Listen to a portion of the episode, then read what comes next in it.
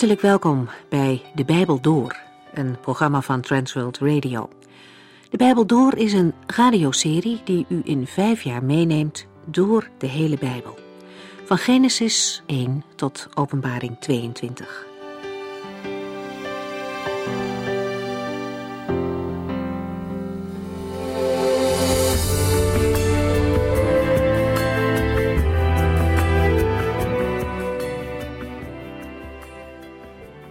Welkom weer. Deze uitzending lezen we het laatste gedeelte uit de profetie van Nahum. De kernboodschap van dit Bijbelboek is de aankondiging van de val van Nineveh. Een boodschap van oordeel voor een wereldmacht uit die tijd, maar ook een boodschap van troost voor Israël dat bedreigd werd door dit volk. Nahum mocht hen vertellen over de uiteindelijke goede afloop die de Heere zelf voor hen zou bewerken. In hoofdstuk 2 ligt de nadruk van de profetie op de verlossing die de val van Nineveh betekent voor het volk van God. In Nahum 3 ligt de nadruk op de betekenis van de ondergang van Nineveh voor de volken. Gods oordelen over de wereldmacht die zich tegen hem verheft, hebben wereldwijde betekenis. Verder valt het op dat veel beelden en gedachten uit Nahum 3 terugkomen in het Bijbelboek Openbaring. Dat maakt duidelijk dat het boek Nahum zijn betekenis nog lang niet heeft verloren. De boodschap staat boven de tijd en heeft apocalyptische trekken. Om een voorbeeld te noemen. Ook in openbaring komen we een grote wereldstad tegen, die de grote hoer wordt genoemd en de volken van de aarde verleidt. Ook daar lezen we over de handelaren die weeklagen over de ondergang van de stad. Nahum heeft een boodschap gehad voor het oude Nineveh en voor de eindtijd maar het heeft ons ook wat te zeggen. Zoals het boek Openbaring troostboek is voor de gemeente van Christus, zo is ook de profeet Nahum een trooster voor de gelovigen van alle tijden. Zijn boek is niet alleen een boek van oordeel en ondergang, maar brengt ook een boodschap van hoop voor Gods volk. Nahum laat zien dat de weg van de goddeloze vergaat. Voor Gods volk komt er een tijd van herstel en zegen die zich over de hele aarde zal verspreiden. We lezen het slot van het derde hoofdstuk uit het Bijbelboek Nahum.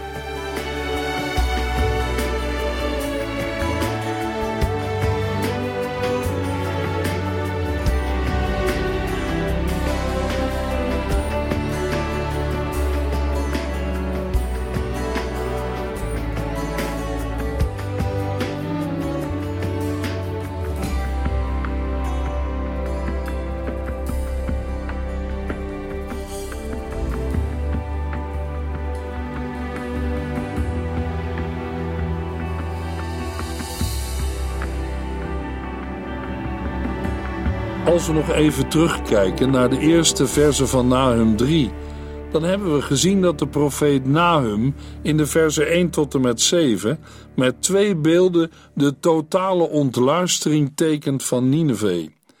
De eens zo machtige en fraaie hoofdstad van het Assyrische wereldrijk. De beide beelden spreken elk voor zich een ontmaskerende taal. In vers 1 wordt de macht van Nineveh scherp voorgesteld met het woord bloedstad. Het wil zeggen dat de macht van de stad gefundeerd is op geweld en gepaard is gegaan met veel bloedvergieten. Als een roofdier heeft de stad huis gehouden onder de volken van het Midden-Oosten. Aan al de schatten die in de Assyrische voorraadschuren liggen opgestapeld, kleeft bloed. Maar de Heere zal aan dat geweld een einde maken. De versen 2 en 3 maken duidelijk hoe de Heere dat gaat doen. We horen zwepen knallen, paarden stampen en strijdwagens ratelen. We zien ruiters die boven hun tegenstanders uitstijgeren op hun vurige paarden. Zwaarden flikkeren in het felle zonlicht. Speren flitsen als bliksemstralen door de lucht. Overal liggen slachtoffers. De straten van Nineveh liggen vol met gedode inwoners. Hun aantal is niet meer te tellen. De stad die zoveel bloed heeft vergoten, wordt nu zelf onder de voet gelopen. In vers 4 zien we een ander beeld. Het lijkt liefelijker, maar het is daarom des te gevaarlijker. Nahum tekent het beeld van een aantrekkelijke vrouw. Ze is mooi en dat wil ze weten ook. Verleidelijk staat zij voor ieders ogen te pronken met haar schoonheid. Het is het beeld van een wereld zonder God. De wereld is zo verleidelijk. Ze heeft zoveel verlokkingen en zuigkracht. Wat een verleiding zit er in de zonde van de wereld. Wat een aantrekkingskracht kan er uitgaan van zaken die op zichzelf niet verkeerd zijn, maar waar de wereld gebruik van maakt. Zaken als macht, geld, ontspanning en menselijk kunnen. De wereld heeft heel wat middelen tot haar beschikking om een mens te verleiden. Hoe aantrekkelijk is het om in die machtige wereld mee te mogen tellen, om aan die rijke wereld geld te verdienen? Van Nineveh wordt gezegd: Nineveh heeft zichzelf als hoer verkocht. Deze prachtige stad, meesteres in toverkunsten, heeft de volken met haar schoonheid verleid en hun daarna geleerd haar afgoden te aanbidden. Zo betoverde zij iedereen. Maar de mensen die door de schijn van Nineveh werden aangetrokken, zullen zien dat er niets van over is gebleven. Alle gouden bergen en luchtkastelen die beloofd werden, zijn verdwenen. Alle illusies die zij koesterden, zijn ze kwijtgeraakt. De profeet moet in Nahum 3 vers 7 zeggen: Iedereen die u ziet, zal verschrikt terugdeinzen. Nineveh ligt helemaal in puin. Niemand zal zich uw lot aantrekken. Niemand zal u troosten. Aangrijpend is het slot van vers 7. Niemand zal u troosten. Dat zegt de man die trooster heet en geroepen is om te troosten. Voor een wereld zonder God blijft er tenslotte geen troost over. De enige troost die werkelijk tegenwicht biedt in alle verlies en ellende, is de troost van een mens die door de genade van God een vreemdeling op aarde is geworden en in deze wereld een burger is geworden van een hemels koninkrijk. Op weg is naar het vaderhuis met de vele woningen en deel uitmaakt van de bruidsgemeente van het Lam, Jezus Christus. Want de gelovige mens reist getroost, ook als de weg moeilijk en hobbelig is, onder de oordelen van de Heere over deze wereld, naar de stad die fundamenten heeft. De meesteres in toverkunsten, die de volken met haar schoonheid heeft verleid, iedereen heeft betoverd en hun daarna heeft geleerd haar afgoden te aanbidden, verdwijnt. De wereld zonder God verliest alles, de hoer verdwijnt. De puinhopen van Nineveh zijn daarvan het bewijs maar de bruid van Christus heeft toekomst. Voor een ieder die bij Jezus Christus mag horen, geldt de belofte uit 1 Corinthiërs 2 vers 9. Wat niemand heeft gezien, niemand heeft gehoord en wat niemand ooit heeft bedacht, dat heeft God allemaal klaar voor hen die hem liefhebben. In het vervolg, in de versen 8 tot en met 11, herinnert Nahum het Assyrische Rijk aan zijn eigen recente geschiedenis. In 663 voor Christus heeft Assur de sterke Egyptische stad No-Amon, de stad van de god Amon, die ook wel Thebe wordt genoemd, ingenomen. Die stad aan de bovenloop van de Nijl, in die tijd de zetel van de koningen van Egypte, leek onneembaar. Door haar ligging werd zij aan de ene kant beschermd door de rivier. Thebe had een machtig leger ter beschikking om de stad te verdedigen. Dat leger bestond uit Ethiopiërs, want Egypte werd in die tijd door de zuiderburen geregeerd en Egyptenaren. Het genoemde machtige leger van Ethiopiërs en Egyptenaren had ook nog eens de steun van de manschappen uit Put en uit Libië, landen ten westen van Egypte. Toch is Thebe wel ingenomen en de Assyriërs hebben er op een gruwelijke manier huis gehouden. Nu zal hetzelfde de inwoners van Nineveh overkomen, zegt Nahum. En zij kunnen niet denken dat het onmogelijk is, want zij hebben het voorbeeld van Noamon voor ogen. En als zij zich straks willen verbergen en kracht zoeken om zich te verdedigen, dan zullen zij die niet kunnen vinden. De woorden van vers 7 klinken nog na in hun oren. Niemand zal zich uw lot aantrekken, niemand zal u troosten. Nahum 3, vers 8. Bent u soms beter dan Thebe, dat aan de Nijl ligt en aan alle kanten door de rivier wordt beschermd? Voor de inwoners van Nineveh is er ook geen schuilplaats. Dat is de conclusie van Nahum 3, vers 8 tot en met 11. Wat een ellende en dreiging. Geen troost en geen schuilplaats. Waar moeten de mensen naartoe als Nineveh, de wereldstad, ondergaat? Honderd jaar ervoor, in de tijd van Jona, zochten de inwoners van Nineveh hulp bij de Here. Toen veranderde God van gedachten en voerde hij de straf die hij had aangekondigd niet uit. Van die weg zijn de inwoners van Nineveh weer afgedwaald en hebben eigen wegen gekozen. Nu heeft de Heer het vonnis uitgesproken over hen die schuldig zijn, op grond van hun eigen daden.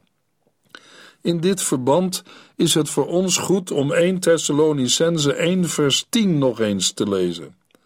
Want te midden van de dreigende woorden die Nahum de inwoners van Nineveh moet aanzeggen, te midden van de oordelen van de Heere, kan een luisteraar bang worden van de God van Israël. Maar dat hoeft niet, omdat de Heere voor alles zijn liefde verkondigt in het evangelie van zijn Zoon Jezus Christus. En dat is vandaag nog steeds zo. En de apostel Paulus schrijft in 1 Thessalonicense 1 vers 10 dat de Heer Jezus juist is gekomen om ons mensen te bevrijden van Gods toekomstig oordeel. Hij is voor u, jou en mij de toevlucht en schuilplaats waar ontkoming en bevrijding is van de toorn van God.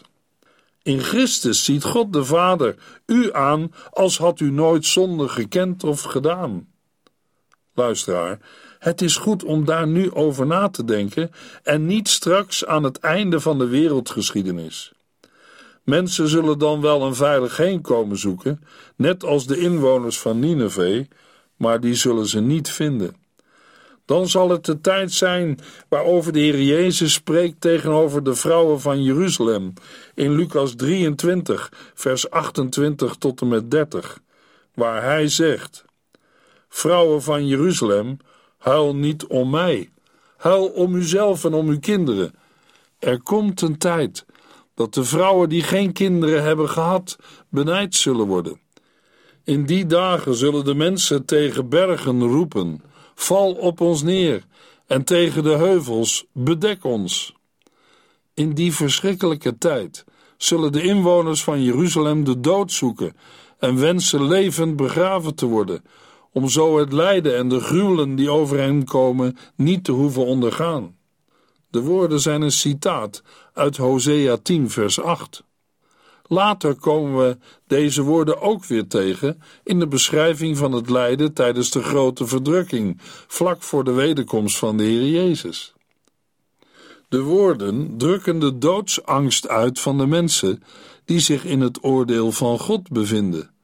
En doet dit met woorden uit Hosea 10, die tegelijk een toespeling zijn op Genesis 3, vers 8. De mensen waar het om gaat zijn de mensen die zonder God leven. Zij beseffen dat er zelfs in holen en rotskloven geen veilige schuilplaats meer te vinden is. Maar zij worden liever bedolven onder de rotsblokken die van de bergen rollen, dan dat ze zich bekeren. Ze zoeken bescherming tegen God in plaats van hulp bij God. In deze context is het duidelijk dat het om het oordelende optreden van de Heer gaat. Op verschillende plaatsen in het Bijbelboek Openbaring is steeds sprake van de toorn van God. Maar in het licht van Openbaring 3 en 5 is het niet vreemd dat er ook gesproken wordt over de toorn van Christus. Heer Jezus heeft bovendien zelf gezegd dat de Vader hem het oordeel heeft gegeven. En hij is degene die de zegels opent en daarmee de oordelen op aarde voltrekt. Het woord toorn of boosheid handelt hier over de woede van de Heere over de zonden en de zondige aard van de mens, met name vanwege het vermoorden van hun gelovige medemensen. Nahum 3, vers 8 tot en met 11. Bent u soms beter dan Thebe, dat aan de Nijl ligt en aan alle kanten door de rivier wordt beschermd? Ethiopië en heel Egypte waren haar machtige bondgenoten, waarop zij steeds een beroep kon doen. Ook Put en Libië stond voortdurend tot haar beschikking. Toch is Thebe gevallen en werden haar inwoners weggeleid als slaven. Haar zuigelingen werden verpletterd tegen de straatstenen. Er werd om geloot wie haar voorname mannen als dienaren zou krijgen, en haar leiders werden in de boeien geslagen. Ook Nineveh zal wankelen als een dronken man en een schuilplaats zoeken tegen de vijand. Zoals we net al lazen in andere Bijbelteksten, is er ook voor de inwoners van de stad Nineveh geen schuilplaats. En dat hebben we net gelezen in Nahum 3, vers 8 tot en met 11. Daarbij is het goed om ons nu te herinneren dat Nahum deze profetie ontvangen heeft op een moment dat er nog niets te zien was van een verzwakking van de macht van Nineveh, laat staan op een komende ondergang van de wereldstad. Mogelijk dat hoorders van de profetie van Nahum schouderophalend hebben gereageerd op de woorden van de profeet. Zo machtig koninkrijk en zo sterke, bijna onneembare stad kan toch bijna niet wankelen? Nahum 3, vers 12 tot en met 17. Al uw vestingen zullen vallen. Zij zullen worden verslonden als vroegrijpe vijgen, die regelrecht in de mond vallen van hen die aan de boom schudden. Uw soldaten zijn zwak en hulpeloos als vrouwen. De poorten van uw land staan wijd open voor de vijand en alle sluitbalken zijn verbrand. Maak u klaar voor de belegering. Leg watervoorraden aan en versterk uw forten. Bak nieuwe stenen om uw muren te herstellen. Kneed de klei en doe die in de bakvorm. Maar midden in alle voorbereidingen zal het vuur u verteren, het zwaard zal u neerslaan. De vijand zal u verslinden, zoals jonge sprinkhanen alles opeten wat hun voor de voeten komt. Er is geen ontsnappen mogelijk, al wordt u zo talrijk als een zwerm sprinkhanen. U hebt meer kooplieden dan er sterren aan de hemel staan. Maar uw vijanden komen als sprinkhanen aanzwermen en nemen al uw vergaarde rijkdom mee. Uw vorsten en ambtenaren kruipen bij elkaar als sprinkhanen op de muren bij kou. Maar zij zullen allemaal vluchten en verdwijnen, net als sprinkhanen doen wanneer de zon opkomt. In de versen 12 tot en met 17 laat Nahum zien wat er gebeurt. Opnieuw gebruikt hij beelden die aan duidelijkheid niets te wensen overlaten. In vers 12 vergelijkt hij de versterkingen van Nineveh met een vijgenboom waarvan de eerste vruchten rijp zijn. Je hoeft maar even aan de boom te schudden en de rijpe vruchten vallen bij wijze van spreken zo in de mond van wie ze eten wil. Je hoeft er eigenlijk niets voor te doen. Zo zal het gaan met de machtige verdedigingswerken van de grote stad Nineveh. De veroveraar hoeft er alleen maar even tegen aan te leunen en ze vallen als rijpe vruchten in zijn handen. Opmerkelijk dat een profeet van God de dingen zo anders ziet en inschat. Waar de wereld diep van onder de indruk is, daar haalt Nahum spottend zijn schouders over op. De profeet zegt: De vijand zal u verslinden, zoals jonge sprinkhanen alles opeten wat hun voor de voeten komt. Er is geen ontsnappen mogelijk, al wordt u zo talrijk als een zwerm sprinkhanen. Hoe dat komt? Nahum ziet de macht van de wereldstad Nineveh via de ogen van de Heere, de God die in de hemel is en lacht om de dwaze plannen van mensen. Maar Assyrië had toch een onoverwinnelijk leger? Nou, zo ziet de Heere het niet, want we lezen in vers 13: uw soldaten zijn zwak en hulpeloos als vrouwen. En de poorten van het land dan? Die stellen ook niets voor. Na hun profeteert: De poorten van uw land staan wijd open voor de vijand, en alle sluitbalken zijn verbrand. De vijand kan zo naar binnen lopen. O zeker, De inwoners van de stad doen wel hun best om de aanvallers buiten te houden.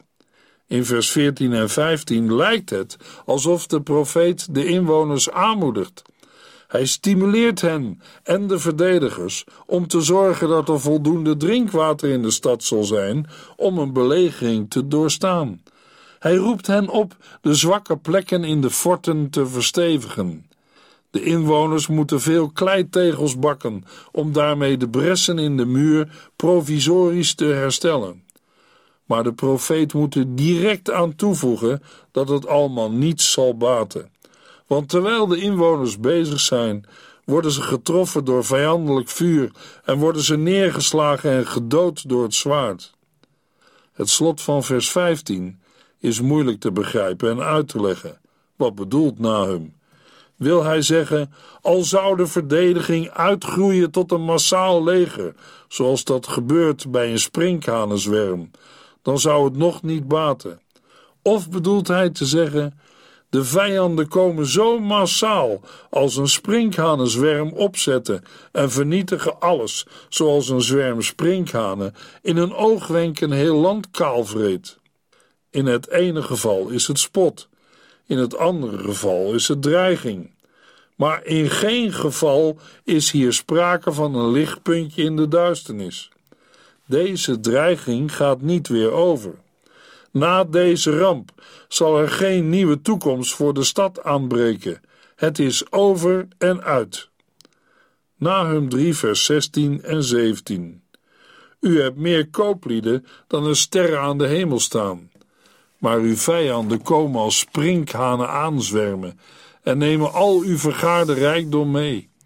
Uw vorsten en ambtenaren kruipen bij elkaar als sprinkhanen op de muren bij kou. Maar ze zullen allemaal vluchten en verdwijnen, net als sprinkhanen doen wanneer de zon opkomt. In vers 16 en 17 wordt duidelijk wie doorhebben dat het niet goed gaat. Allereerst zien we de kooplieden, de handelaren, die in de bloeitijd op de stad Nineveh zijn afgekomen als vliegen op de stroop. Waar geld is, is voor een koopman wat te verdienen. Na de kooplieden worden er vorsten en ambtenaren genoemd. Wie worden daarmee bedoeld?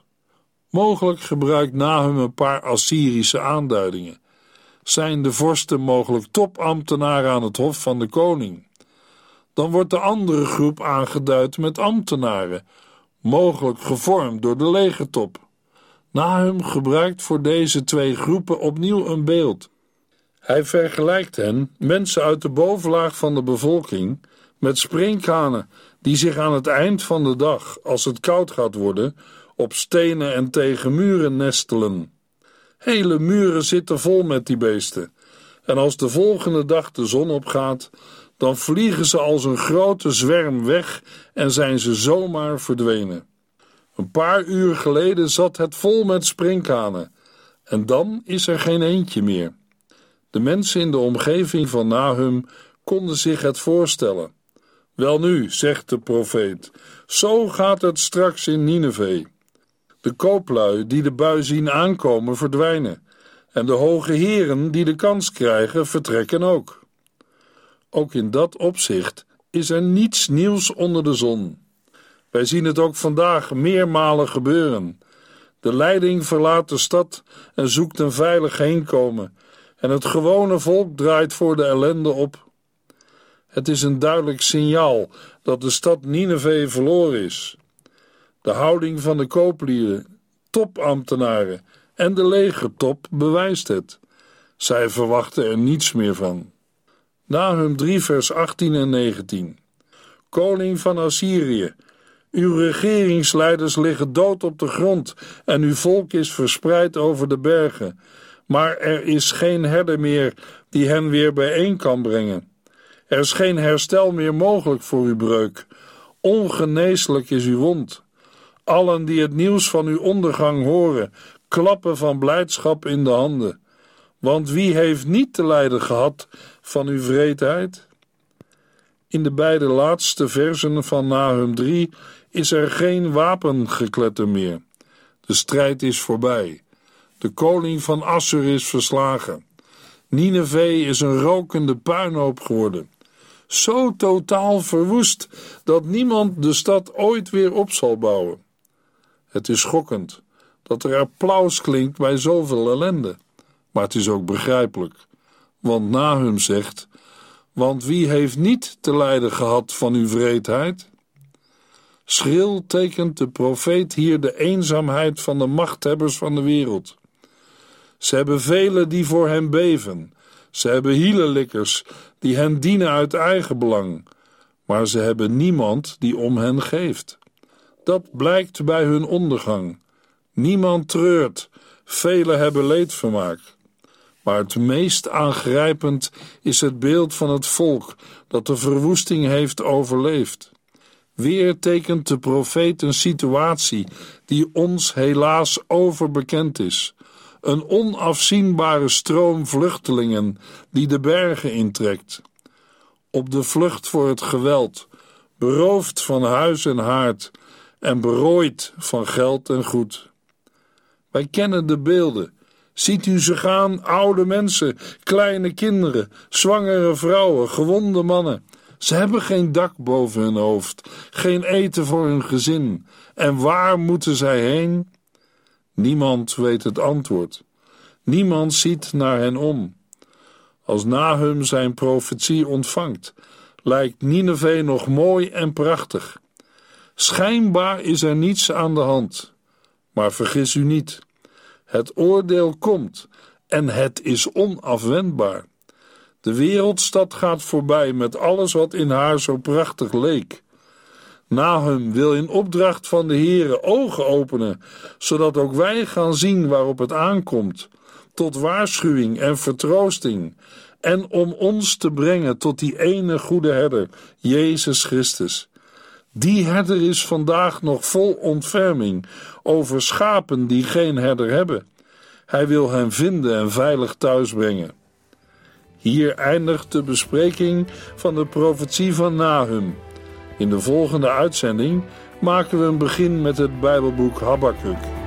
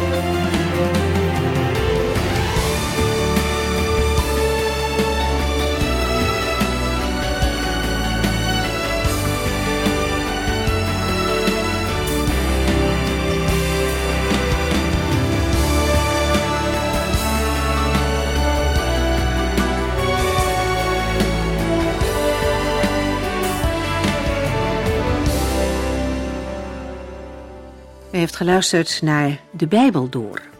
In het Nederlands vertaald en bewerkt door Transworld Radio.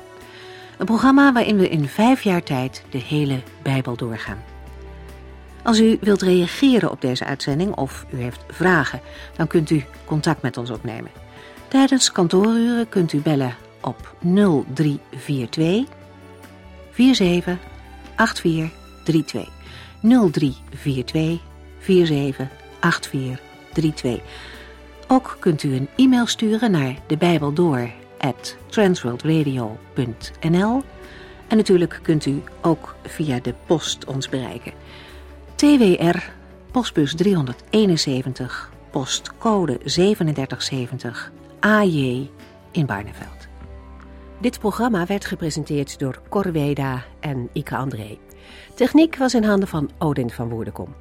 En namens ons allemaal bedanken we u van harte voor het luisteren.